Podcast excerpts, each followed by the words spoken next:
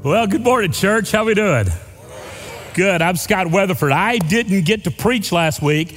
I was doing a wedding for a lovely couple in Medina, Texas, who are here this morning. And so Wyatt preached last week. So I made up for it last night and this morning. I preached, I think, for 50 minutes. So if you're sleepy, Go ahead take a nap now. We'll wake you up in about an hour, okay?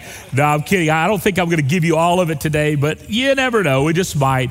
But we're in this great new series called Hope for Us. What does it mean for us to live together in relationship and in love for us? And I want to give you a little method to our madness. First of all, Wyatt preached last weekend and did a great job. I'm so proud of him. So thankful to have Wyatt as a part of our teaching team. You're going to get to hear some more of our teaching team in the future. Uh, Sean, you got the ball coming up sometime soon. Uh, we've got uh, Joe Smith is going to be preaching, and I think even Jonathan, who preached a sermon already this morning, he's also going to preach in the near future because he's been itching, and there's nothing worse than a singing preacher. just so you guys know that. But we've been in this intentional series about building us up. Let me just kind of let you in on the little background. This year, when we started planning our teaching series, and we plan our year in advance. Oh, there you are, Jonathan. I was looking for you to harass you. There you are, right there in front of me. Good. I got a target right there. But we started planning, and Jonathan, you're part of this planning, teaching our, our series for this next year. We declare this to be the year of hope.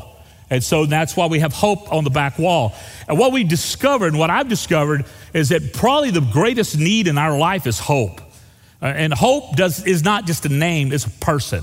And his name is Jesus. When Christ, who is our hope, appears, it says in Thessalonians, then we have life. And so we started thinking about how does God bring hope to us? And he brings hope to us through a process of renewals. So we've been talking about and thinking about renewals all this year, our revivals all this year. And it always starts with us personally. God wants us to renew us personally. He wants us to love Him supremely. He wants us to devote ourselves to Him completely. He wants us to be in love with Him. So He, he reduces personally. In fact, this is the way Jesus did it. Jesus always, He called people to these levels of commitment. The first level was always kind of easy come and see. Hey, just come and see. Come hang out with me. Because Jesus knew if you go hang out with Him, He was going to change you. He said, just come and see. Yesterday on our parking lot, we threw an incredible party that was a come and see event. Steve Dow and his team, uh, riders at first, they had a great car show, over 60 vehicles displayed on our parking lot, and literally hundreds of people. It looked like somebody kicked over a fire ant mound here yesterday afternoon. Barbecue and bikes and cars, and that was a great come and see event. Now, here's what I heard people who would never, ever, ever set foot in a church building came to see. They came to look at cars and they came to see. Now, let me say this to you, okay? This church is not this building. This church is these people. That's who we are. In fact, if y'all remember as a kid, say, here's the church and here's the steeple, open it up and look at the people. Heresy. The church has always been the people of God. In fact, the Greek word for church is ecclesia or, or, or ecclesia, and it means the gathering or the assembly, and that's who we are. We're always been people. In fact, if think, get this, there were no church buildings until 300 AD. And one of the first church buildings that was built by Constantine, called Hagia Sophia, a huge cathedral built in Istanbul, it was then Constantinople, is now a museum. It was turned into a mosque and now is a museum. So the church has never been a building, it's always been a people. And Jesus invites you to come and see. And that's what we did yesterday. Now, this is the story I heard. There was a lady who's never been to church in this gathering before. She came in to use the facilities. And then she said, I stuck my head in the big room. and I was overwhelmed with the feeling of love. Overwhelmed. Said, Love is in this place. And y'all, the cardiovascular system of the church is love. God is love, and we display that we love Him by loving one another. Now, these days, the church is more known for what it's against than its love, isn't it? We're going to change all that. And we're going to lavish love on people because it brings us hope personally and renewed personally. And then we're renewed relationally. That's why we're doing this series. Now, the first part of the year, I've been talking about personal renewal. It came up to Easter. And now we're talking about relational renewal. How God is making us right with each other. Because Jesus, the next thing he invited us, not just come and see, he said, come and follow. Come and follow. So we, we have to follow the Lord together. And so we have to be renewed relationally. Why is God put us together. Now, I want you to look at your neighbor and say to them, You are blessed by me being in your life. Will you do that? That's right. And that feels so narcissistic, but some of y'all are just embracing that. Some of y'all just got creepy and got a date. Yeah. But it's that, it's that, that renewal aspect. Come and follow. God wants us to be a part. Then the next renewal happens is missional missional renewal. We figure out why we're here. And Jesus brought that in as come and serve. Come and serve. Why are we together? What is our purpose? And our purpose here at, at First Baptist Church is to build lives that honor God. Build lives that honor God. And we do that through just basically five biblical commitments. And these biblical commitments are as old as Antioch 100 AD.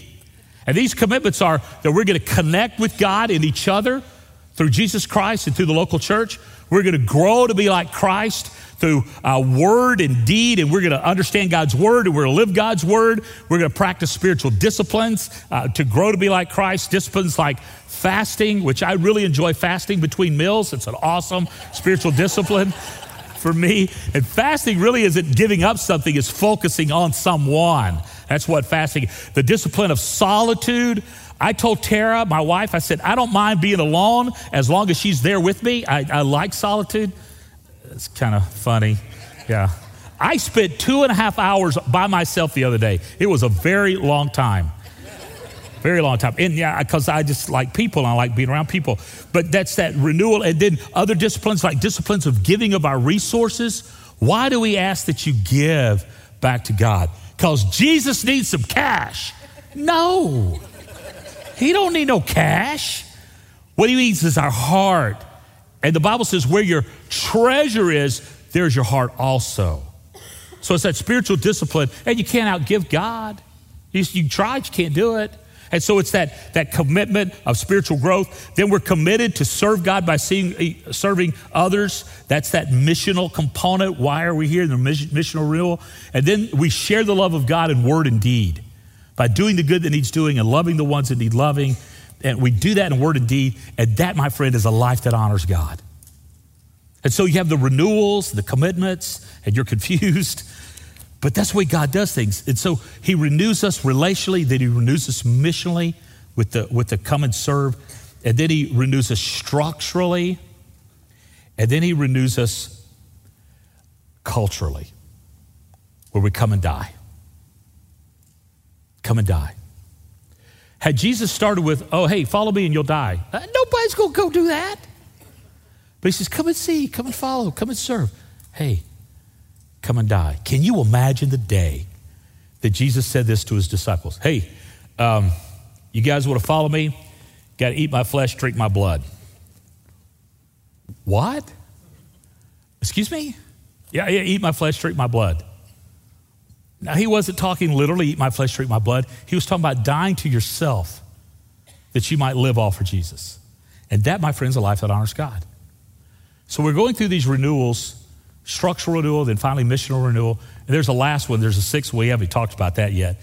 And that's called, it's institutional renewal.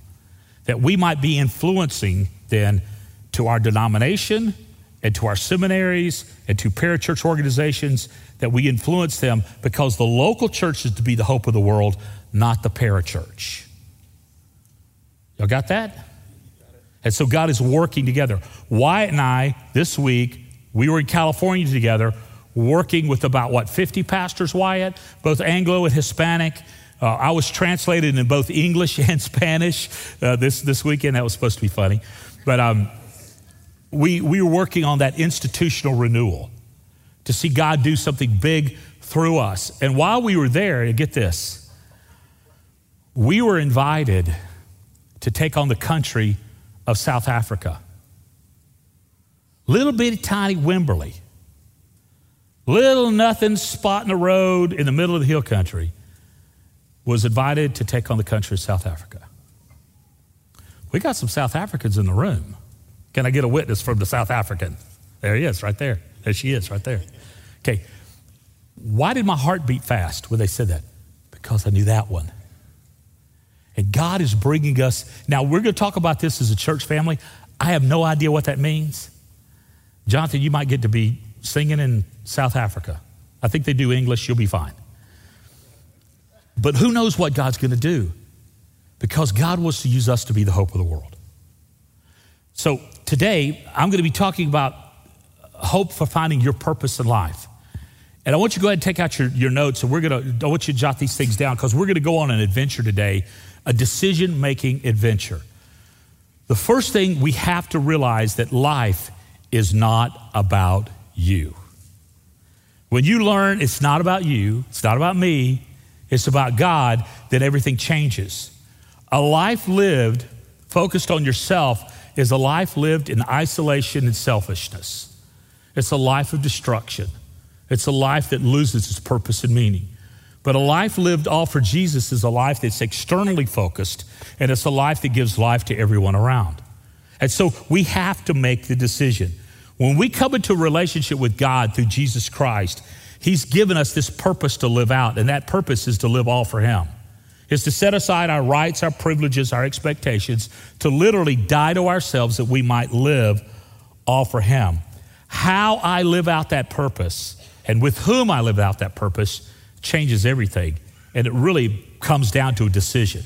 What am I going to decide to do? Now, here's a church. We decided we're going to build lives that honor God. And I talked about the connecting, growing, and serving and sharing that allows God, that, that, that honors God.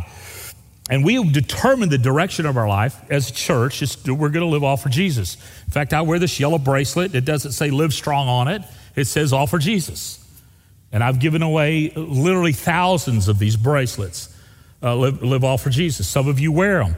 Uh, I've had some people take mine because they wanted one. And every time they've taken them, Tara's looked at them very honestly and said, You might want to wash that. He's been wearing it, okay? So just, you know, toxic cleanup there. And so we decided to do that. Now, here's the thing we must choose to allow God to build our lives. Now, when I say that we allow God, that sounds really creepy because God is God. He does what He wants to. He doesn't need our permission, but He wants your permission. He'll woo you and draw you through His Holy Spirit, and He wants you to willingly give your life to Him. But He's not going to force you. Oh, He'll convict you. He'll use circumstances to pressure you. He'll use trials to try you and tests to refine you, but you have to choose what you're going to do. And we face decisions every day. And some decisions are innocuous, they don't really matter. Some decisions are life changing, they matter. And some of our decisions, decisions are based on how we feel, and some decisions are based on what we're convicted or committed to. But your choices, they affect you geographically, they affect you relationally, they affect you physically, they affect you emotionally, and they affect you spiritually. And how do you change? How do you choose? And every decision becomes a destiny. Now, I've written some things down about decisions that I want to kind of walk you through. They're going to be up on the screen. You might want to jot them, these down. Your decisions will influence future generations. Your decisions today are going to influence future generations. The Bible says that the sins of the father visit the children to the third and fourth generation. It says that in Genesis, uh, excuse me, in Exodus chapter 20, verse 5. The sins of the father. Some of you have behaviors, addictions, racism, anger, rage, judgmentalism, legalism. You have those sins because your grandfather had them and he gave them to you. Thanks a lot, Papa. And you're living in this. And your decisions, and teenagers, this is why it's so important. Your decisions you make today are going to affect not just you and your generation, but the generations that follow.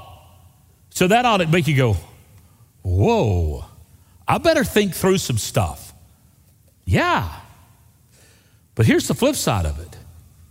But the righteousness of the Father, the one that makes great decisions to follow the Lord, like nobody saw that, right? Yeah. That's awesome. Okay. Everybody's going.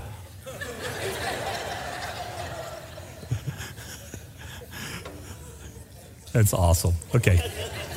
The righteousness of the Father, it's too funny, visits the children to the thousandth generation. You I'm laughing because that was I was that kid. I was that kid right there. Y'all pray for that boy, okay? Visit the children to the thousandth generation. That means the decisions I make today regarding the Lord influence the thousand generations. Thousand. I am the benefit of decisions my grandparents and great grandparents and great grandparents made. They decided to follow the Lord, and I'm receiving that generational blessing. And I want to extend it out from me to a thousand years. Oh, yeah, I got some of those three and four year junk too. But the righteousness trumps the junk. And I want to be that guy. So my decisions today affect the future generation. So think about this. What am I going to choose? What am I going to do? Will I choose righteousness or will I choose to be salacious? Choices made based on your feelings can often be wrong. Wrong. Often be wrong. Your philosophy of life will direct your decisions. Make sure you get that right. Make sure you get that right. You cause most of your problems. Did you know that? You are your biggest problem. Satan's favorite scheme is to deceive you. He wants you to choose poorly. Hey, eat this fruit. You will die. and on it goes. Hmm. God is not limited by your bad decisions. He can make a mess a message. Ain't that good news? Now, that doesn't mean you can be stupid just so God can show off, all right? Just a thought.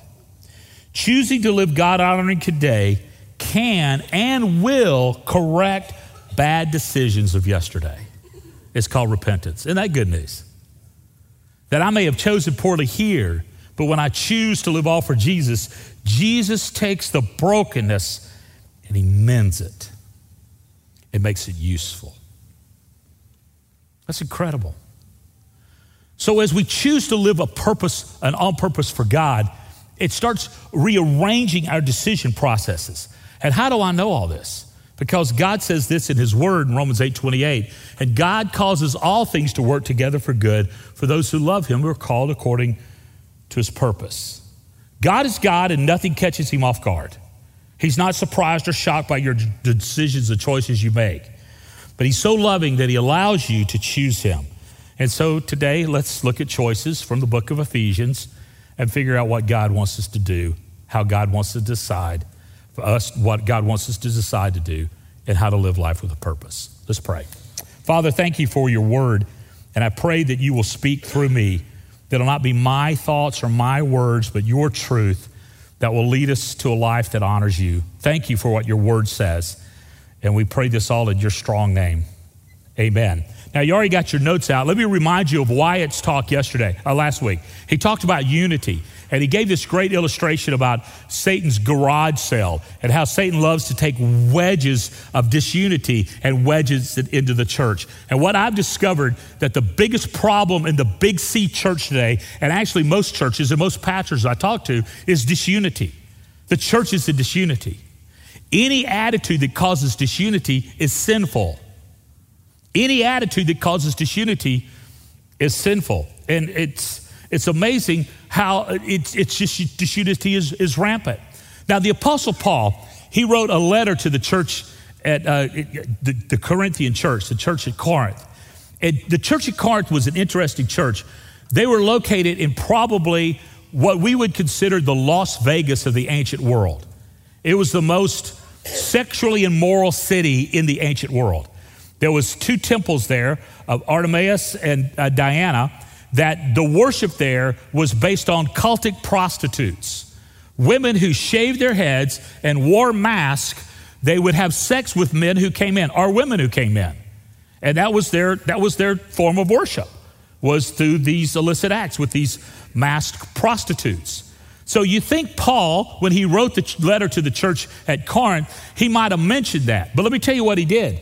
The first seven chapters, the first six chapters of, of 1 Corinthians, he doesn't say anything about sexual immorality. He talks to them about unity. Then in verse 7, uh, chapter 7, he talks about sexual immorality. In a sexually perverted culture, Paul said the thing that's going to destroy this church is not immorality, but is disunity. That ought to be a lesson to us. I talk to pastor after pastor after pastor all over this United States who struggle with disunity. That's why we have, as a family, we have to maintain unity at all cost. Now, E.V. Hill, famous pastor, I actually got to sing before he preached one time. It was kind of fun.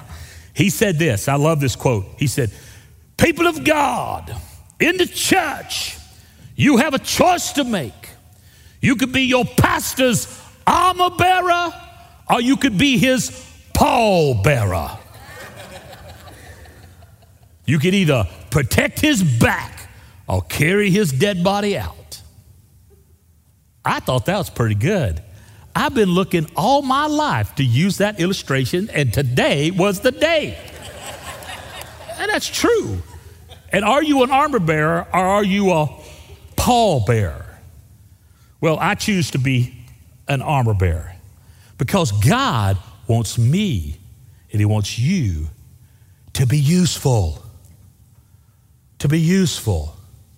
Listen to what Paul said to the church in Ephesians, Ephesus. Now, these are the gifts Christ gave to the church the apostles, the prophets, the evangelists, the pastors, and teachers. Now, let me stop right there. Let me tell you about what does all that mean. Now, some theologians believe that this list of church offices are officials, the apostles, the prophets, evangelists, pastors, and teachers, is an exhaustive list. He said that's the only offices that, that God gives to the church. Well, okay, that, that's interesting. But what, what are you going to do with what Paul wrote to Timothy and Titus about elders and deacons? See, there's more to it. What are you going to talk? What are you going to do with, with, with, with God talks about other structures in the church? Uh, you, you have to say this is not an exhaustive list. Now, some people say, now, some of these offices, like the apostles or the prophets, they're done. They're ceased. It's called cessationist. They're, they're done. They don't exist anymore. When the last apostle died, and that was John, when he died, the apostolic age was done, and there's no more apostles. The church has no more apostles. So when you read that, there's no more apostles in the church. It's done. And also, there's no more prophets. Because when Christ came, all prophecy ceased because Paul said in 1 Corinthians 13, there will be prophecy, it'll be ceased, and it was ceased when Christ came because all the prophets were for were foretelling about the redemption of Christ, and now that's done. That's called cessationist. I don't agree with that. I don't. Let me tell you why. Because I think there's still people in the church today that God has given a spirit an apostolic uh, spirit that says we are concerned about the large church and the body of Christ worldwide. Now, there's leaders and pastors who have this heart. Now, most of these leaders and pastors also pastor a local church, but they have a heart for the, for the bigger world, for the bigger movement of God. And they have that. Is it some kind of like, oh, yeah, they're an apostle? Let's call Scott. Apostle, apostle Scott. No, that's weird. Don't do that. But there's that heart for that. Now, prophecy, now get this prophecy in the New Testament is not foretelling the future. Prophecy in the New Testament is talking about Jesus and who he is and how he can change your life.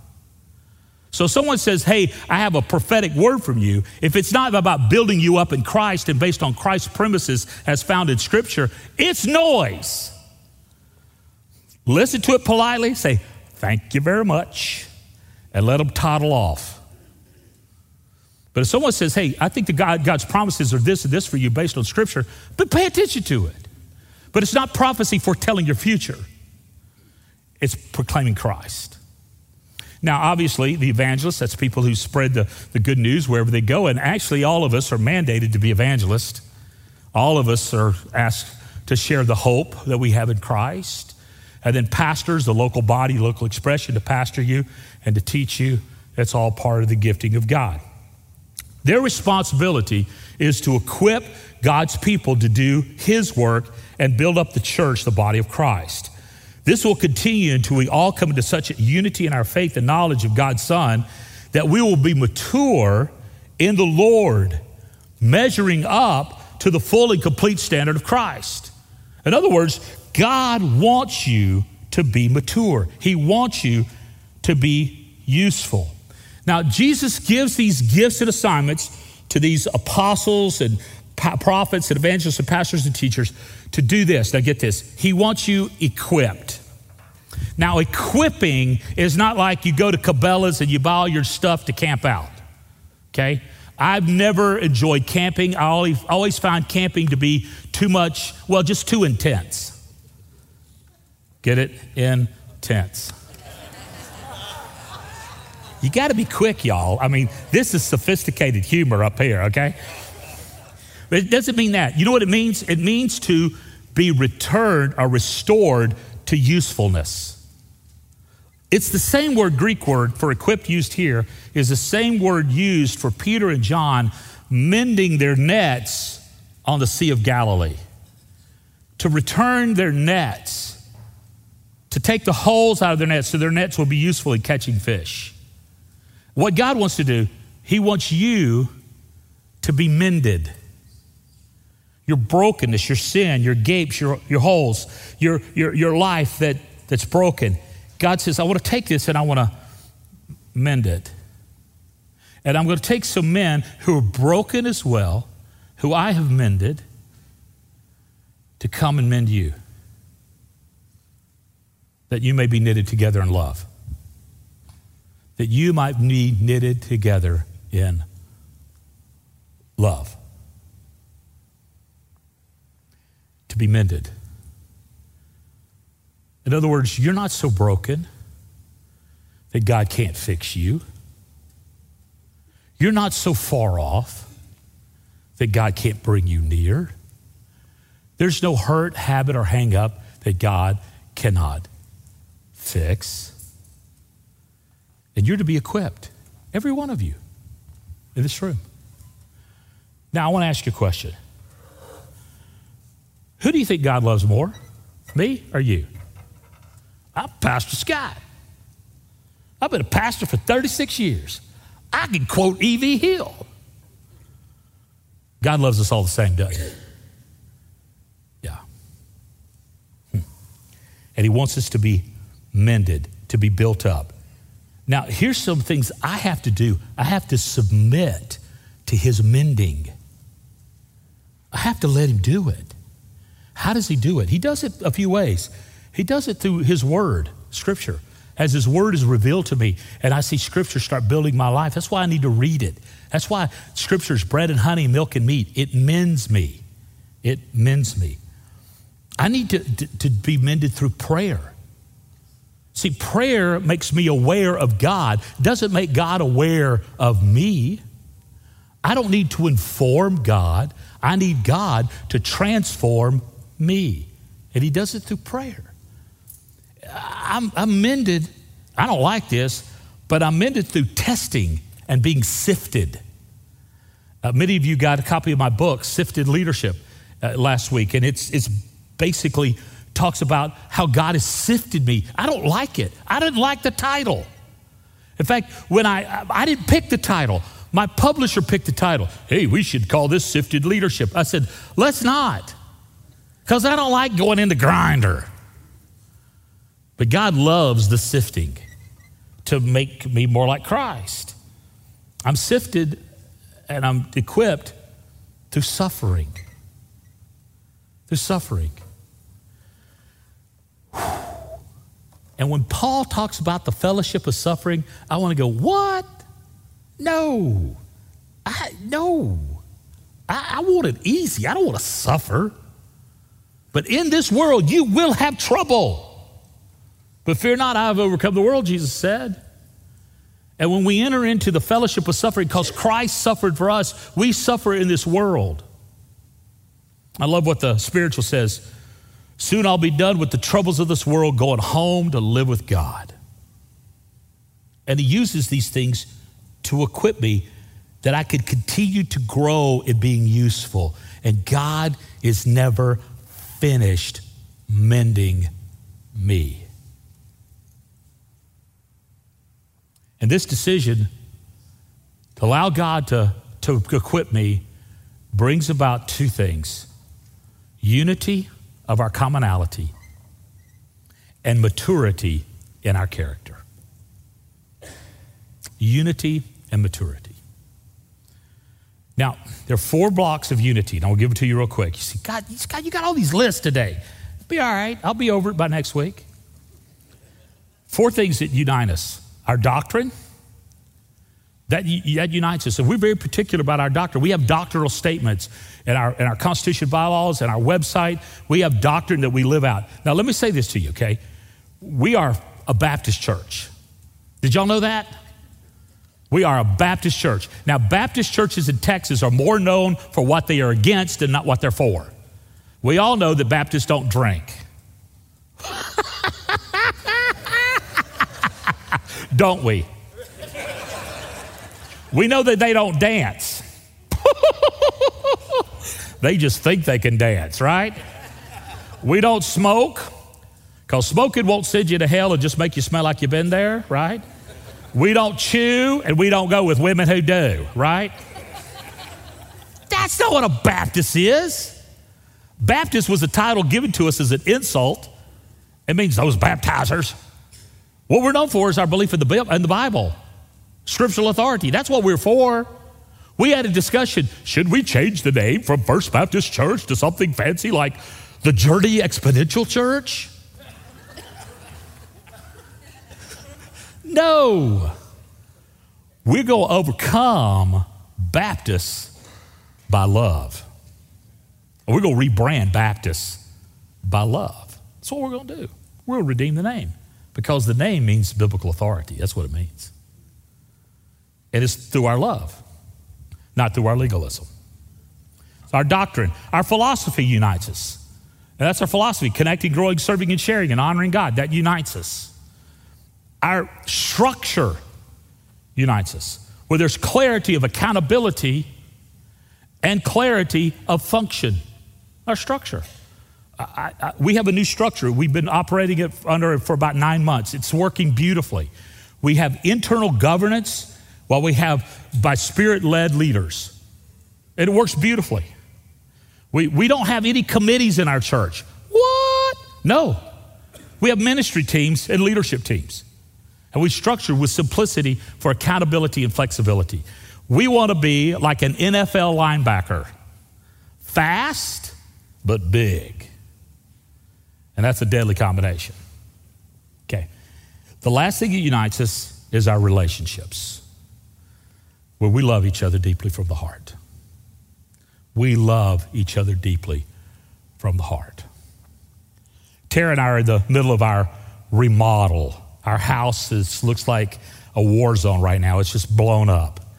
But I still have to go over and cut the grass and maintain the things. And I was over the other day cutting my grass. I got a zero turn lawnmower. So I go by my house every day go, Has the grass grown? Has the grass grown? Come on, grass, grow, grow, grow, grow, grow. Because I love it. It's fun. It, it is fun. So, but I also I have a baptistry at my house. Some people call it a pool. I call it a baptistry. That's just my thing. And I was floating around in my baptistry on uh, on Thursday, uh, or Friday. It was on Friday. I was floating on Friday, and I thought, I am so blessed and so fortunate to be here in Wimberley. I'm so blessed to be the pastor at First Baptist Church because I love you guys. And I'm so grateful that God in His wisdom put me here because I wasn't looking for you. I was not looking for you. And I know the good, loving Lord, y'all weren't looking for me either. You unzip the tent and let the monkey in, okay? There's some folks in here from Victoria, Texas that know me for a long time. They said, You got the monkey now. Good luck, right? Okay, but the truth is, I am so thankful that Tara and I are so grateful to be here because God has blessed us with us, with, you. He's blessed us with you. Thank you. And, and I love you guys. I don't just say that, I, I really do. Love is a decision based on commitment, and the more I'm with you, the more I love you, the more I appreciate you. And, um, and that relational integrity is what makes life rich, and that unites us. I, I tell you something when you love people, you tell them the truth. You say hard things to them. I, I made, I, I made some, I'm, I'm just going to tell you the truth now. I made some bad decisions this week. I'll tell you what I did. I had a blizzard two nights in a row. now, with my sweet little wife, I had sinned against heaven and earth. One of them, I ordered the blizzard she liked and not the one I liked, and she didn't eat it. She watched me eat it because I ate it for her. That was an act of love. And sometimes that woman, she rides me like a rented mule. I mean, she fusses at me and she's after me, but she loves me. And I love her. And I thank God for her. And she could aggravate the fire out of me, but I love her. She has earned the right to harass me. And I love her. You know what's really cool? I'm supposed to love her like Christ loved the church, he gave himself for it. Now, get this. I'm going to preach on this in about three weeks. Y'all get ready for this. I'm going to talk about marriage made in heaven. The Tara is to love me like Jesus loved the Father. What? That's why she needs some more Holy Spirit. But this is how God brings us together. And when we love each other deeply and relationally, it unites us. It unites us. I tell you, I ain't never, I told her, I said, if you leave me, I'm going with you. Because we, we're in it. We're in it. And that, that love and that commitment, it knits our hearts together. It knits us in unity. I can't help, I'm going to embarrass the Kruger family. They're here with me. I've loved these guys for a long time. We're going to keep loving you. They're right over there because we're in it. It don't matter where I wander off to. Go to Canada. We're still, we still love because we're family, and we're family. You folks from Victoria, I still love y'all. You just can't tell any stories because love is relational. So choose to grow up. We will then no longer be like immature children. We won't be tossed and blown about by every wind of new teaching or every wind of doctrine. We will not be influenced when people try to trick us with lies so clever they sound like truth. Instead, we'll speak the truth in love, growing in every way more and more like Christ, who is the head of his body, the church. He makes the body fit together perfectly as each part does its own special work. Y'all, that's why we talk about membership here. Membership does not give you rights and uh, give you rights and privileges. We're not a dadgum country club. Membership gives you responsibilities. We are a part of the body. Go cut your big toe off today and see how well you do. And some of you are a body part that's not connected. And you know what you're called? Amputated. Get yourself harvested back on because God wants you to be a part of the body. And each part does its own special work. It helps the other parts grow so that the whole body is healthy and growing and full of what? Full of what? Love. You see, and I wrote this this morning because last night when I taught it, I didn't think I gave it enough depth. So I wrote this, okay? Usefulness and maturity are linked. We believe, we believe the lie that we're not spiritually mature, when in fact we are spiritually mature when we're stable and not able to be tricked by doctrine. Maturity is marked by stability. The Building Lives biblical process is designed to make you mature. The next steps process designed to make you mature.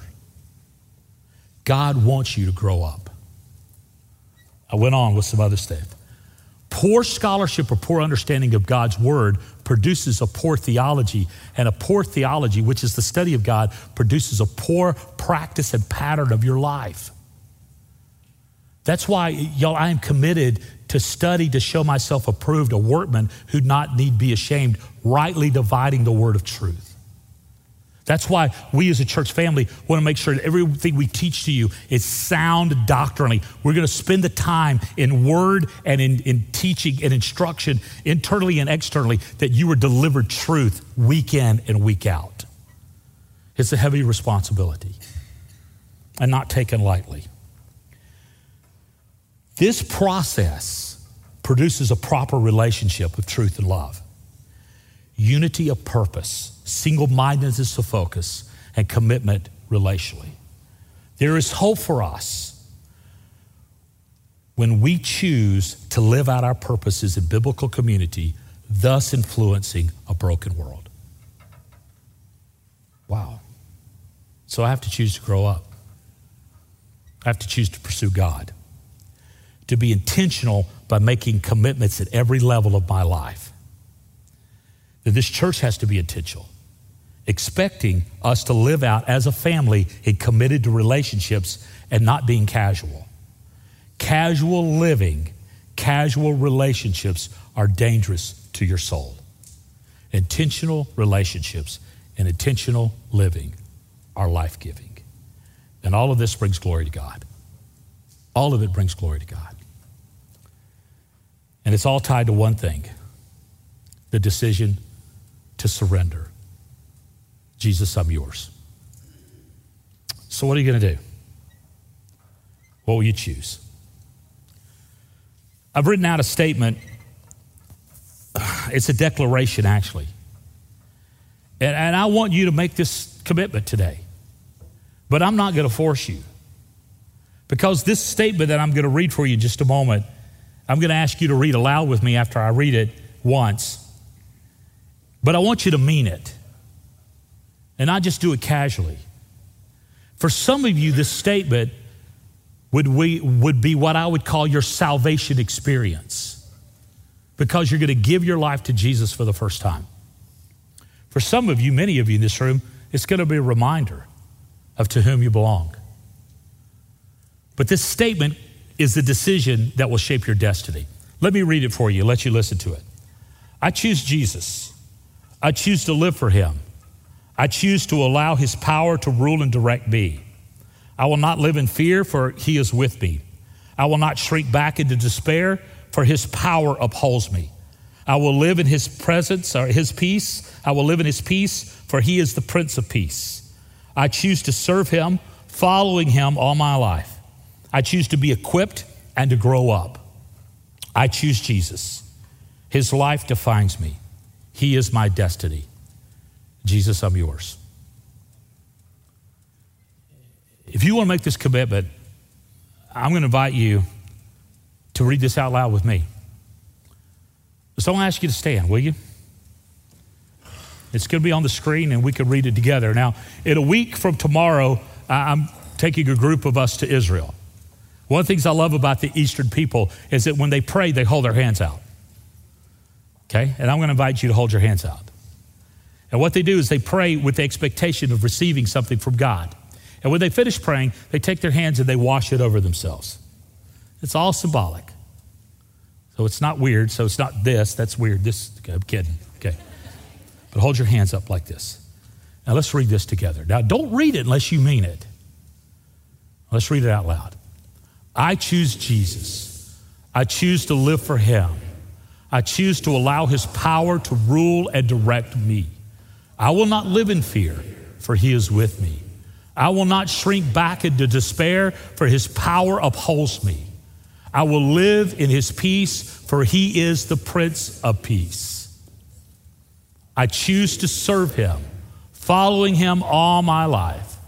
I choose to be equipped and to grow up. I choose Jesus. His life defines me. He is my destiny. Jesus, I'm yours. Father, I pray that we will receive this prayer and this commitment will link our hearts together in unity and purpose, and that there's hope for us, and that hope is in you. and that you will shape our lives. Father, for some who just said this, this was a salvation moment. They just, for the first time in their life, gave their heart to you. For some, this is a reminder, a rededication, that they remember they belong to you. Father, for me, it's my life cry Jesus, I'm yours. I want to live for you because you died for me. Thank you for who you are. Thank you for your goodness and your mercy and your grace, your power and your peace and your people. Thank you, Jesus. Jesus, we are yours. You pray this in your name. Amen.